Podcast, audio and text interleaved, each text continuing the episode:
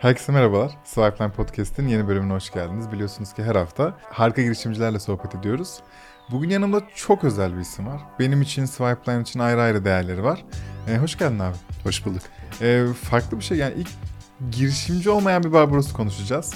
Diba Ventures konuşuyor olacağız yeni kurduğun. Fakat ondan önce küçük bir duygusal girmek istiyorum.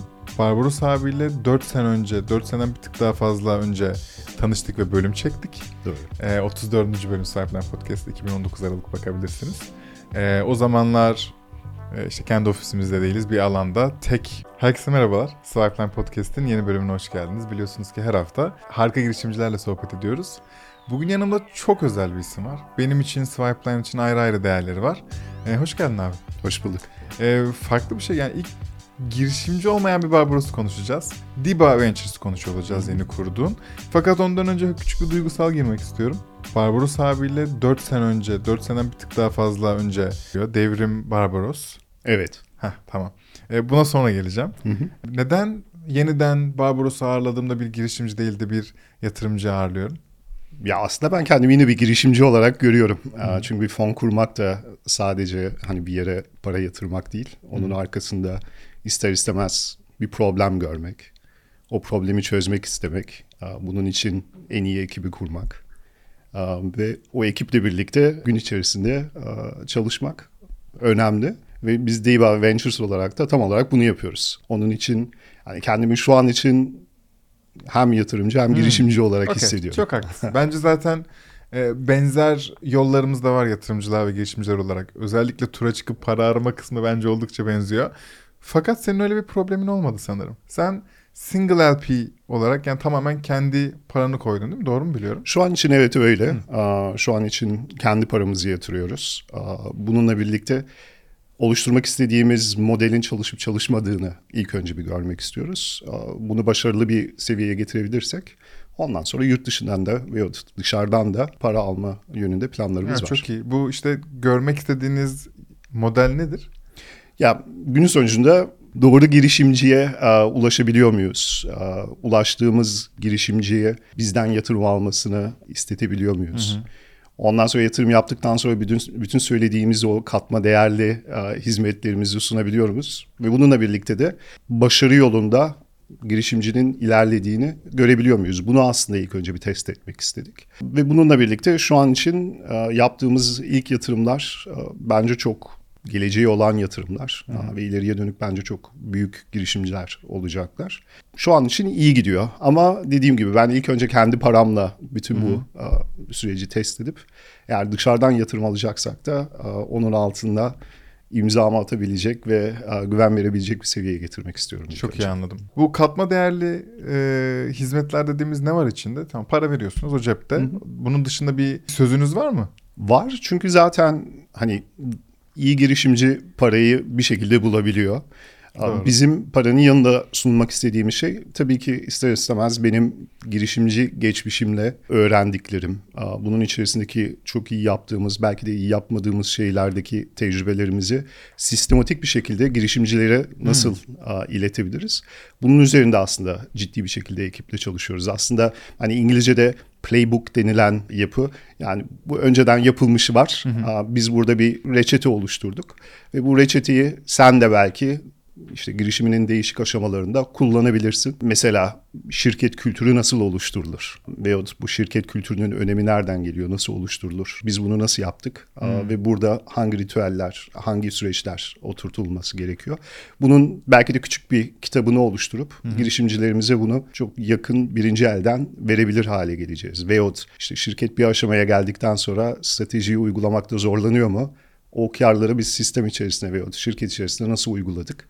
Aa, Bunun bir küçük kitabını oluşturup girişimlere verebilir miyiz? Birazcık aslında oluşturmak istediğimiz yapı bununla alakalı.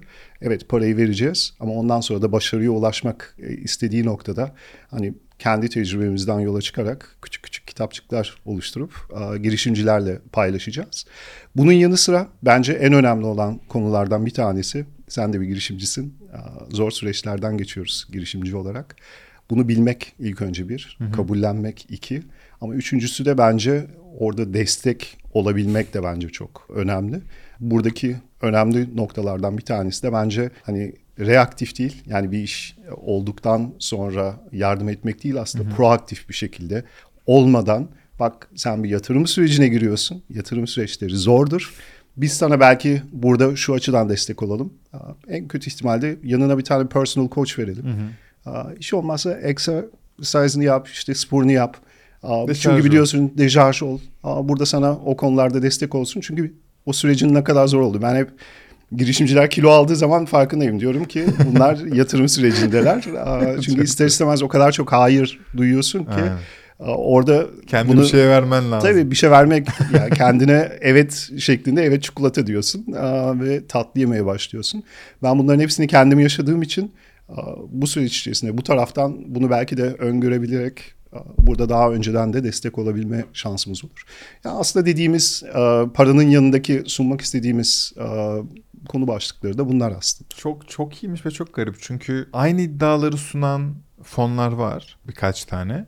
Fakat bu fonların hiçbirinin kurucusu başındaki insan, operate eden her kimse girişimci değil. Ve bir anda sen bir girişimci olarak bunu bu iddiada bulununca, bu sözü verince insan daha bir güvenilir kollarda olduğunu ve hakikaten bir şey elde edebileceğini, dolayısıyla bir seçim şansın olursa sana doğru gelebileceğini hissettiriyor bana. Hele hele mental tarafı düşününce o mental yorgunluk ve oradaki içinde bulunduğun savaşı bir nebze olsun giderebilmek ve bunun birinin destek olması e, bence girişimci için süper kıymetli. Yani direkt bunu ilk ağızdan söyleyebilirim. Ber'in bir sorusu var ekipten. Hı hı. Diyor ki single LP olmak bir korku yaratıyor mu? E, çünkü hakikaten bütün riski sen alıyorsun. Bu para yanabilir e, veya mükafatlanabilirsin tabii ki. Fakat single LP olmak konusundaki his nasıl bir şey? Ya beni korkutmuyor çünkü şimdi güzel olan aslında bir ekiple bu yatırımları yapabiliyor olmak. Çünkü yani geçmişe dönük yaptığım ilk böyle deneyimler e, hepsi pozitif Hı-hı. değildi. Yani o açıdan bakılırsa bir ekiple bunu yapabiliyor olmak beni e, çok mutlu kılıyor ve e, onun için ileriye dönük daha başarılı olabileceğimizi düşünüyorum. Onun yanı sıra ben kendi yolculuğuma baktığım zaman bana ilk yatırım yapan insanların benim hayatımda ne kadar önemli bir rol oynadıklarını biliyorum. Bugün eğer burada oturuyorsam Hı-hı. veyahut bu konuyu işleyebiliyorsak onlar sayesinde. Çünkü onlar bana güvenmeseydi ve o yatırımı yapmasalardı bugün burada olamayacaktım. Eğer bir gün 5 sene sonra, 10 sene sonra birisi aynı şeyi benim hakkımda söyleyebiliyor olacaksa bu beni şimdiden bile çok heyecanlandırıyor. Şüphesiz abi. Şeyi merak ediyorum. 30 milyon dolarlık bir fon. Fakat ya fon demek e, elindeki portföyü oraya taşıdığımı bilmiyorum ama bunları taşımak, e, izin almak, ekip bulmak bunlar hepsi çok ciddi bir süreç. Ne zamandan itibaren süreç başladı? Orayı çok kısa merak ediyorum. Ben İziko'dan ayrıldıktan sonra zaten hani böyle bütün her şeyi devrettikten sonra Hı-hı. bir buçuk yıllık bir süre içerisinde e, ister istemez oturup birazcık şimdi ne yapacağım sorusunun cevabını aramaya başladım. Bütün bu süreç içerisinde de kafamda zaten çok net. Orada da hani tekerleği yeniden icat etmeye gerek yok. Yani benden evvel bu yoldan geçmiş insanların neler yaptığına baktım. Ve günün sonucunda aslında şöyle bir e, yapı oluştu. Biz bir holding yapısı altında hangi alanlara yatırım yapmak istiyoruz? Hı hı. Bunun cevabını ilk önce bulduk. En önemli noktalardan bir tanesi veya dikeylerden bir tanesi startup yatırımları. Hı hı. Çünkü ben oradan geliyorum ve bunun bunu bir borç olarak da a, görüyorum aslında. Bunun ödenmesi lazım. E, ve bu dikeyi oluşturmak açısından da yaklaşık 6 ay önce çalışmalara başladık. Ondan sonra işte bu konularda bana destek olabilir misiniz? İlk önce bir işte yatırım felsefesi oluşturman gerekiyor. Hı hı. Yani bu yatırımları nasıl yapacaksın, kime yapacaksın, neden yapacaksın? Bunların cevabını aramaya başlıyorsun. Ondan sonra kendini nasıl ayrıştıracaksın? Hı hı. Aslında bir ürün geliştirir gibi bu ayrıştırmayı nasıl yapacaksın? Bunun üzerine çalıştık. Ve günün sonucunda da bu sene sonuna kadar çalışmaları bitirip ondan sonra yeni yılda da duyurusunu yaptık. Ve bundan sonra da yap atacağımız adımlar aslında çok net. Dediğim Anladım. gibi ilk önce bunu kendi içerimizde kendi paramızla test edeceğiz. Çalıştığını gördükten sonra da dışarıya da açacağız ve dışarıdan da yatırım alıp buradaki etkimizi daha da büyütebileceğiz. E, peki işte hedeflen hedef bölge, hedef sektör, işte sweet spot dediğimiz ortalama verdiğiniz para nedir? Hani böyle bir tık daha teknik sorayım ki çünkü Tabii. bekleyen insanlar Ya şu an itibariyle kendi paramız olduğu için çok rahatız. Ee, çünkü hani böyle suni kendimizi niye limitleyelim diye bir soru sorduk. Onun için e, şu an herhangi bir şekilde bir coğrafi bir limitimiz yok. Yani dünyanın her yerine yatırım yapabiliyoruz. Eğer doğru ekiplere ulaşabilirsek ve inandığımız iş modellerine yatırım yapabiliriz. Ama tabii ki hani bir noktada yine de bir çerçeve çizmen gerekiyor. O çerçeve içerisinde de şunu söyledik. Dedik ki paranın yanı sıra hangi katkıda bulunabiliriz? O açıdan fintech tabii ki Aynen bizim bildiğimiz ve e, inandığımız bir dikey ve paranın yanında da e, bir şeyler masaya getirebiliriz. B2B olması bizim için önemli. Çünkü orada da genelde şunu görebiliyoruz. Yani çok iyi ürünler geliştiriliyor ama mesela satış pazarlamada bazen ekipler zorlanabiliyor. Orada çok ciddi destekler verebiliriz. O açıdan böyle fintech ve B2B dikeyi e, şeklinde odaklanacağımızı düşünüyoruz. Ama e, ister istemez tabii ki bunun dışında da böyle karşılaştığımız ve inanılmaz ekipler gelirse e, orada da dediğim gibi o suni e, sınırları belki de birazcık daha aşabilme şansımız var ama bu çok hani asgaride olacaktır. Genelde odaklanacağım şey B2B ve fintech alanı dünya çapında. Um, ve sweet spot olarak da hep early'den growth stage'e kadar diyoruz. Uh, Çünkü en destek olabileceğimiz yapılar aslında tam o aşamalar. Uh, Ondan sonraki growth stage'lerinde veyahut daha çok scale uh, süreçlerine girmiş startuplarda orada zaten başka yatırım şirketleri var. Oraya Tabii odaklanmış. tabii. 250-500 arası mı düşünmeliyiz siz yani? Aynen. Yani yaptığımız yatırımlar yani 100 binden başlayıp 500 bine kadar aa, gidebilecek. Aa, ve dediğim gibi daha çok pre-seed, seed, aa, işte early stage, series A şeyinde düşünebiliriz. Anladım. Koray'dan bir soru var ekipten. E, Izuko tarafında oldukça hem kadın girişimciler hem de kız çocuklarına he- hem onların eğitimine hem de işlerin büyümesi için hep destekler ve bir özel vardı. Acaba şimdi yatırımcı şapkasını taktığınızda özellikle kadınları girişimciye teşvik edecek iletişimler veya yatırımlar yapacak mısınız? Hem de founder tarafında, kurucu tarafında böyle bir pozitif ayrımcılık olacak mı diye sormuş. Ya genel anlamda bakılırsa ben yani kadın girişimcilere ve kadın erkek arasındaki yaklaşımım hiçbir ayrımcılık yapmıyorum. Zaten onu yapmadığın zaman zaten olay rayına oturuyor ve Evet. e, ister istemez o denge oluşuyor. Normal şartlar altında evet. Evet yani onun için hani pozitif ayrımcılığa bence gerek bile yok eğer ayrımcılık yapmazsan. Aa, ve o yapı içerisinde de aa, bu Diva Ventures için de bu şekilde geçerli oluyor ki şu an gördüğümüz yaptığımız aa, şu ana kadar dört yatırımda hani yedi tane founder varsa ya co-founder varsa bunun aa, en azından üçü kadın. Yani Tertemiz. dağılım bu şekilde devam ederse ben de çok mutlu olurum tabii ki. Bir soru var ama onu sormadan önce daha yine teknik bir yerden ilerlemek istiyorum abi. Bu 10 sene sonra kapanacak bir fon değil mi? Yani nasıl planlıyorsun? Gerçi sonradan LP de gelebilir diyorsun ama. Aynen. Yani şu anki yapı bizim planlarımız işte gelecek 8 yıllık bir bütçeleme ve e, burada şey çalışma yaptık. Ama dediğim gibi kendi paramız olduğu için orada çok daha rahat hareket edebilir haldeyiz. Ama tabii ki bundan sonra eğer dışarıdan da yatırımcı alacağımız bir seviyeye geçersek o zaman o çerçeve çok çok daha net olacaktır. Nereye kadar fon büyüklüğünü nereye kadar çıkartırız gibi öngörüyorsunuz? Hiçbir şu Yok an için mu? beklentimiz yok. tamam. Ee, yani görüştüğümüz ilk e, organizasyonlar var ve hatta kendileri e, gelip e, bizden iletişime geçtiler. Um, ve onunla birlikte dediğim gibi önemli olan bence bizim kendi yatırım felsefemizin çalıştığını göstermek. Bunu gösterdikten sonra içimiz rahat bir şekilde zaten e, dışarıdan da yatırımcı almaya başladığımız zaman orada çok fazla zorlanacağımızı düşünmüyorum. Ama şöyle bir gerçek var. Hani değişik istatistiklere bakıldığı zaman hani fon size'ı 20-40 milyonda olan fonlar en çok geri dönüşü alıyor gibi bir istatistik Aa, okudum. Yani fon ne kadar büyürse aslında geri dönüş çarpanları o kadar düşüyor. Aa, o açıdan bakılırsa büyük bir ihtimalle biz de yani bu size'larda aa, kalırız diye Ha, düşünüyorum. Bir şey öğrendim. Bilmiyordum. E, Türkiye'de mi kuruldu fon? Yok. aa, Luxemburg'da kuruldu. Aa, Değişik e, tabii ki faktörleri var, kriterleri Elbette. var. Yani değerlendirdik ve baktığımız noktada Luxemburg bu konuda teknik olarak en elverişli ülke gibi durdu. Yine ekipten Serpil'den bir soru var abi. Bunların hepsini iletmek zorundayım çünkü biraz sohbet ettik seninle podcast öncesi ve bölümde ben de her şeyi öğreneyim diye kimse soru sormadı. Twitter'daki X'teki paylaşımlarının birçoğunda babanın söylediği cümlelerden referans alarak e, çıkarımlar yapıyormuşsun. İkilemde kaldığın durumlarda da hem girişimci hem de çiçeği burnunda bir yatırımcı olarak yani çiçeği burnunda melek yatırımcıdan tabii, tabii. In, şeye, profesyonel yatırımcı demek istiyor herhalde burada. Hem girişimci hem yatırımcı olarak bu öğretilere öğretilerle aldığın kararlar etkili oluyor mu? Yani babanın senin hayatındaki etkisini soruyor oluyoruz burada. Ya bence inanılmaz. Çünkü küçüklükten beri her zaman ya babamın şöyle bir o zaman bizi çok böyle darlayan ama şimdi baktığımız zaman iyi ki yapmış dediğimiz hani böyle bizi alıp masaya anlattığı ve işte değişik noktalarda söylediği çok güzel cümleler ve işte nasihatler var.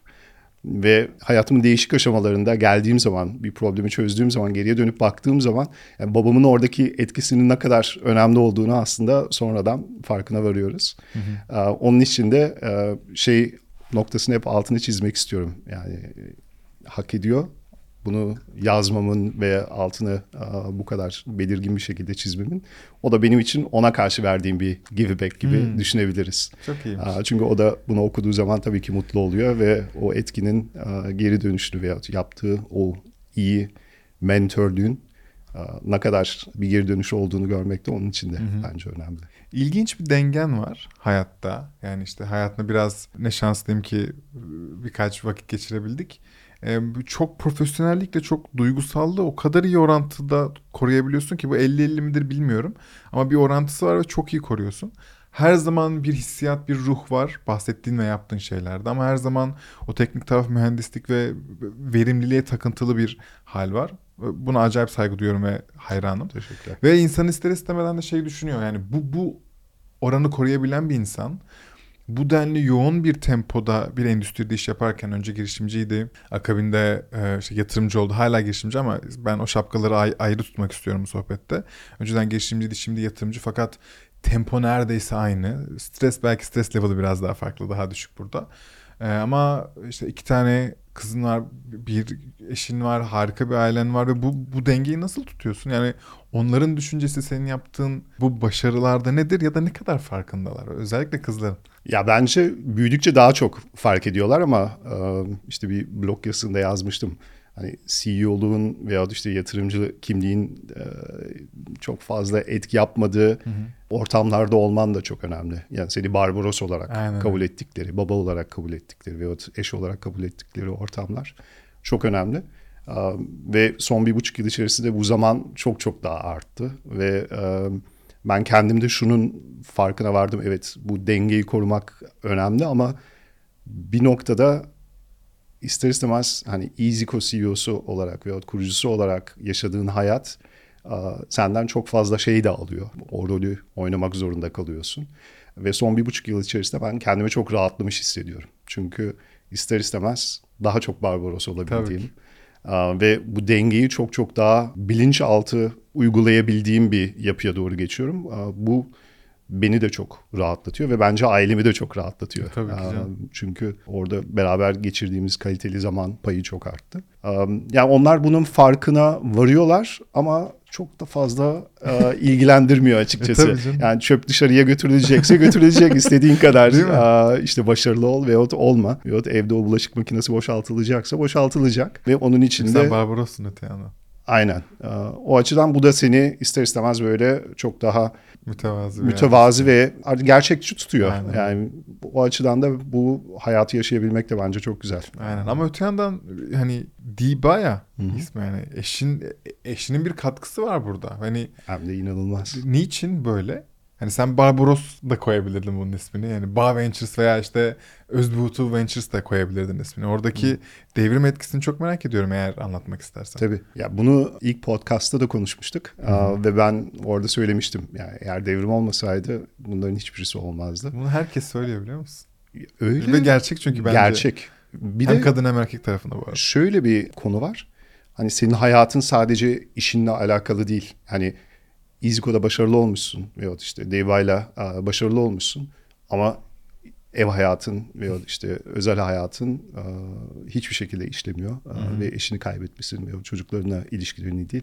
Başarılı, başarılı mısın? E, ol başarılı Soru işareti. Yani. yani onun için başarının tanımı içerisinde bence bu dengeyi götürebiliyor olmak ve ben hep biz bir ekip olarak görüyorum. Yani devrimle e, kendimi ve Çok iyi. orada bazı rolleri ister istemez bazı sorumlulukları üstlenmemiz gerekiyordu ve devrim sağ olsun yani bütün bu süreç içerisinde en büyük fedakarlıkları bence o yaptı.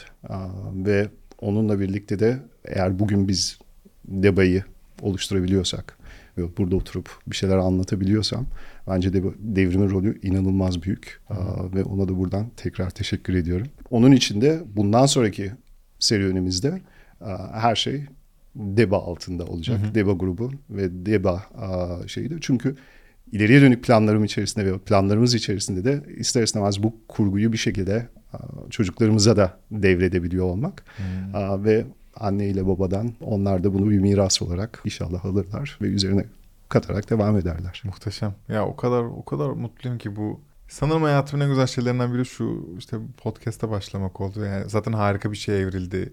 Ee, Hem medya olarak hem ekip olarak yani onlar ayrı bunlardan bahsetmeyeceğim ama bence şu anları yaşamak, direkt almak bu kültürü, bilgiyi acayip özel bir şey. Teşekkür ederim. Aslında Izuku konusunda hiç konuşmamayı düşünüyordum. Böyle bir amaç için değil de hani aklımda herhangi bir şey yoktu. Fakat sen başarı deyince hemen bir sekme açıldı kafamda ve merak ediyorum. Böyle arkana döndüğünde Izuku'ya hikayesine baktığında başarılı buluyor musun? Nasıl hissediyorsun? Başarının tanımı İşte tam olarak onu merak ediyorum. Başarının tanımı nasıl Bence- yaptığını. ya ben çok başarılı buluyorum. Hmm. Yani şu açıdan çok başarılı buluyorum. Şimdi birazcık uzaklaşıp uzaktan baktığım zaman şirketin bana hiçbir ihtiyacı olmaması Hmm. bence büyük bir başarı. Değil mi? İnanılmaz bir ekip var. İşi hiç aksaklık yaşamadan devam ettirmeleri inanılmaz büyük bir başarı. Hala şirket içerisindeki o DNA, kültürün DNA'nın içerisinde olduğu ve e, hala yaşatıldığını görmek bence çok büyük bir başarı. Ve şimdi Deva Ventures'ın web sitesini lansmanı yaptık. Hı hı. Ve ilk bana yazanlar işte eski IT ekibinin başındaki şey iyi. abi şu link çalışmıyor. Ondan sonra işte içerikte şuraya mı birazcık dikkat etseniz mark eski marketing e, direktörümüz yazdı sağ olsun Barış. Yani hala böyle inanılmaz büyük bir ekip olarak devam ediyormuşuz gibi Vay, hissediyorum. Çok güzelmiş. Başarının tanımını bu olarak görmen çok özel. Ama böyle bir baba refleksi vardır ya çocuk ne kadar büyürse büyüsün hep onu bebek gibi görmek ve yine tökezlediğini görünce böyle elini altına koymak düşmesin diye. Öyle bir şey yaşanıyor mu? Şirketini Hiç hissetmiyorum. saldıktan sonra öyle mi? Hiç. Emin ellerde. Emin ellerde Hı hı. ve bu şekilde de devam edecek diye inanıyorum. E, Mesela Iziko, işte Barbaros et Iziko şeyin mailin kapandı mı? Kapandı. Nasıl bir his ya bilmiyorum ben bile şey oluyorum böyle. Ya biraz evvel söyledin ya birazcık hani duygusallıkla profesyonelliği Evet. a, yönetebiliyor olmak a, o işin işte profesyonellik a, tarafında. Burada kendini ne kadar erken aşamada buna hazırlarsan a, ki benim bir buçuk yıllık zamanım vardı kendimi hazırlamak için. Hı hı. O kadar a, daha kolay oluyor.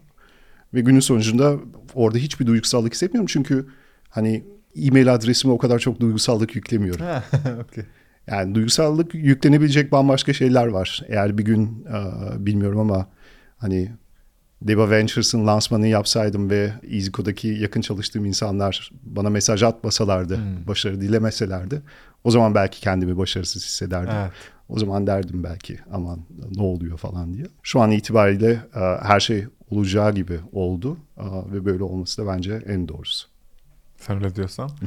Merak ettiğim iki şey kaldı. Birincisi biraz daha rahatsın şey konusunda. Yani e, ben 8 yıllık planımı yaptım ama şu an bunu aksiyon alma, aksiyon tarafına geldiğimizde öyle kesin çizgilerim yok. Hatta ya da, ya da bir zorunluluğum yok. Biraz daha rahat davranacağım diyorsun. Fakat hani işte bu yıl hedefini merak ediyorum. İşte en azından şu kadar para harcamış, şu kadar para yatırmış, şu kadar şirkete de tura da dahil olmuş olmalıyız gibi bir plan yaptınız mı? Yaptık tabii Heh, ki. okey. İster istemez çünkü bir Aynen. bütçe planlaması yapıyorsun. Nakit akışını yine ona göre yönlendiriyorsun.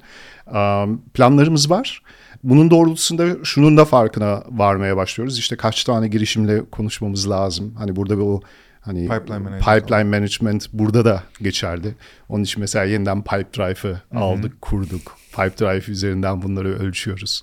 İşte ekip içerisinde e, ister istemez e, hani iyi giden, kötü giden şeyleri görüyoruz. Onları optimize etmeye çalışıyoruz. O açıdan yani burası da aslında bir şirket yönetiliyormuş gibi Tabii. yönetilecek. Ve ne kadar çok hani data arttıkça Hı-hı. o kadar çok daha öngörülebilir bir yapıya doğru ilerleyecek. Şu an itibariyle evet bazı şeyleri yeniden yeni öğreniyoruz. Hı-hı. Ama o data arttıkça o pipeline içerisine o deal flow dedikleri hı hı. hani deal'ler girmeye başladıkça buradaki planlamalarımız da daha güvenilir ve daha öngörülür bir şekilde yapılıyor olacak. Ama bugün bu sene içinde bir klasik planlamalarımız da var. Kaç tane yatırım yapmayı düşünüyorsunuz? Yani bu sene içerisinde herhalde e, hatırladığım kadarıyla her ay bir yatırım yapma gibi bir planımız var. Hı hı. Bu bazen tabii ki bir ay içerisinde iki yatırım olabiliyor. Bazen kapanma süreçleri hı hı. uzayabiliyor. Ama şu an mesela beklediğimiz üç tane yatırım var. Yani kendi tarafımızdan işte söz verdiğimiz ve kapanma süreci içerisinde olan. Bazen üçü de belki arka arkaya da aynı anda olabilecek. Ama bu şekilde yine dediğim gibi kendi paramızı yatırma lüksümüz olduğu için hani orada hiçbir şekilde yok işte e, yatırım komitelerinin uzatma gibi süreçleri falan da yok. Hı hı. Onun için hızlı karar verip e, sistematik bir şekilde e, karar verip hızlı hareket edebilme lüksümüz de var. Ne kadar dahilsin peki? Yani deal flow'a, toplantılara, D&D yani işte araştırılıp incelemeye, Hı -hı. inceleme vesaire bunların ne kadar dahilsin? Ya orada ister istemez tabii ki değişik adımlar var Aa, ve adımların en başına eğer yani Squat çok tanıdığım birisi değilse e, veyahut işte bildiğim bir ekip değilse dahil olmuyorum. Hı. tabii ki ekip ilk önce e, bu ön görüşmeleri veyahut ön e, incelemeyi yapıyor. Ondan sonra ilgilendiğimiz bir alanda iyi bir ekiple karşılaştığımızı hissettiğimiz anda ben de dahil oluyorum ve ondan sonra da hani evet daha çok aslında para yatırıp yapmayacağımız kararı değil, hı hı. ekibe neler verebiliriz ve burada onlara nasıl destek olabiliriz tarafında ben daha çok ilgileniyorum açıkçası.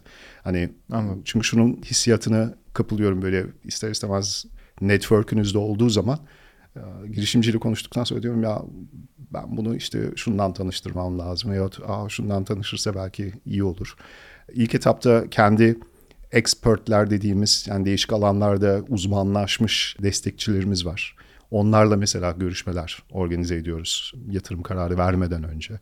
Hani mesela bilmiyorum insan kaynakları alanında birisiyle görüştüğümüz zaman işte Burcu sağ olsun hı hı. eski Chief HR Officer'ımızla beraber çalışıyor. Onlara da tanıştırıyorum. Ondan sonra Burcu bana feedback veriyor. Finans alanında ise İK'yla tanıştırıyorum. Ve işte Almanya'da fintech alanında bir şey görüyorsak işte Kilian'la tanıştırıyorum. Onlar konuşuyorlar. Bana ondan sonra geri dönüş sağlıyorlar. Böylece hem networkleri genişlemiş oluyor girişimcilerin. Hem de bizim sistematik olarak da o expert dünyamızda genişlettiğimiz ve onların da bu süreçte dahil olup geri dönüş verdikleri bir sistem oluşturuyoruz. Ya bu tamamen Barbaros Buğutu'dan yatırım alma deneyimi. Hı hı. E, birebir yaşamış bir insan olarak yani adımlar hepsi doğru ve bütün bu kültürü aynı şekilde yansıtmış olman çok değerli. Herkese deneyimlemesini bu arada öneriyorum. Son olarak e, bir şey konuşmadık. Bilerek mi konuşmadık emin olmayarak hemen soru sormak istiyorum. Çünkü ekiple ilk Diba Ventures'ı şey yapar duyururken Swipeline'dan e, en çok ilgimizi çeken şey fonun %10'luk kısmını fondaki portföydeki şirketlerin çalışanlarıyla paylaşma kısmı. Hı hı. Bunu hiç konuşmadık. Bence bu ben hiç duymadım. Hı hı. E, yurt dışında da duymadım. Türkiye'de de duymadım. Hı hı. E, bu model ve bu değer muazzam bir şey. Yani ben çok mutlu oldum bunu görünce. Ancak senden çıkardı bu. E, onu bir anlatırsan çok mutlu olurum. Tabii. Bir gerçek var. İster istemez hani exit etmiş bir girişimci olarak hani Maslow piramidinde ister istemez böyle zirveye yakın bir noktada bazı şeyleri düşünmeye zamanın oluyor. Hı Ve ben son iki yıl içerisinde hani dünya nasıl işliyor, dünyadaki hı. sistem nasıl çalışıyor, ondan sonra bu sistemin hani iyi o tarafları ama iyi olmayan tarafları ne, nedir diye çok kitap okudum. İşte çok hani kaynak üzerinde çalıştım. Ve günün sonucunda şunu çok net görüyoruz ki bence yeni jenerasyon bunu çok çok daha net görüyor. Kapitalist sistemin içerisinde ben hep şey diyorum bug'lar var. Hani bug'ların bence en kötüsü paranın emekten daha çok kazandı. Bunu bu şekilde kabullenebilirsin. Ama hani gidişata da baktığın zaman, trende de baktığın zaman bunun çok uzun bu şekilde devam edebileceğine inanmıyorum ben. Şimdi tabii ki şey yapabiliriz. Ya oyun bu şekilde oynanıyor deyip biz de bu şekilde oynayabiliriz. Hı hı. Ama ya benim de her zaman kişiliğimde olan bir şey. Ya o sistemi birazcık böyle bir baş kaldırma ve ona karşı birazcık hareket etme. Çünkü ben hep şey diyorum girişimcilik hani devrimcilik gibi bir şey. Ve bir şeyi değiştirmek için yola çıkıyorsun. Hı hı. Ve ben bunun para tarafında da böyle olması gerektiğini e, düşünüyorum. O açıdan ne yapabiliriz diye düşündük ve şimdi bütün fonların ortak bir problemi var. Problem şu, para dünyada el değiştiriyor. Hı hı. Hani ilk kazanan jenerasyon değil, artık çocuklar geliyor ve miras olarak bu parayı alıyorlar. Ve ondan sonra bunların ortak bir şekilde düşündükleri konu, ben bu parayı iyi bir şey için kullanmak istiyorum. Ve sustainability yani sürdürülebilirlik başlığı altında o kadar çok konu işleniyor ki ve orada da yine girişimcilik noktası şimdi şey yapılıyor tabii ki hani iklim çok önemli bir konu. Ama iklimdeki yaşadığımız problemlerin çıkış noktası ne? Yani root cause dediğimiz o ilk çıkma noktası ne? Bugün dünyada bir insanın işte A'dan B'ye özel uçakla gitmesi, ve tek başına bunu kullanıyor olması neden? Tabii şey diyebiliriz ya lüks bilmem ne falan. Hayır. Çok parası olduğu için yapabiliyor bunu. Çünkü yapabiliyor bu kadar. Aynen. Kazayken. Parası var diye yapabiliyor. Hmm. Ve bütün problemlerin çıkış noktası bence kapitalist sistemin içerisindeki yaşadığımız problemler. Hı Bunu böyle net olarak bir kere anladıktan sonra hani şey diyebiliriz. Evet biz de iklim e, girişimlerine yatırım yapıyoruz diyebilirdik. Ama bence bunun daha önceki problemi kazanılan paranın daha eşit dağıtılması gerekiyor. Ve bunu bir şekilde adreslemek için aslında böyle bir mekanizma oluşturduk. Ve ben bunun öncü olacağına inanıyorum. Yani konuştuğum her fon, her LP buna inanılmaz sıcak bakıyor. E, hepsinin çünkü söylediği şey biz para raise ettiğimiz zaman bize sordukları soru bu. Sustainability için ne yapıyorsun? Yani hmm. Sürdürülebilirlik için ne yapıyorsun? Ve cevap hep iklim olduğu zaman o bir noktadan sonra şey oluyor. Ama bence bu kurgu içerisinde emeğin oluştuğu veyahut emeğin sarf edildiği ve değerin oluştuğunda emekçileri de bunun bir parçası yapmak bence çok önemli.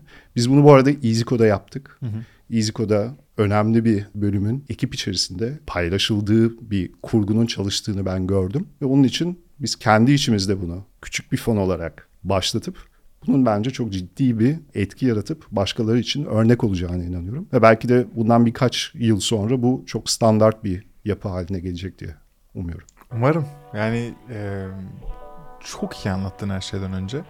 Ve fikri kesinlikle satın aldım. Ve aynı şeyi paylaşıyorum. Bence de bunu duyan herkes iştahlanmalı ve fonunda uygulamalı. Geç değil. E, şu an fonunuzda uygulayabilirsiniz arkadaşlar. İlla ilk başta kurulurken bu olması lazım değil. E, bütün ekosistem için inanılmaz yararlı olduğuna inanıyorum.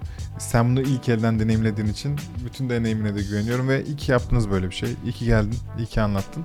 Seninle sohbet etmek her zaman büyük keyif.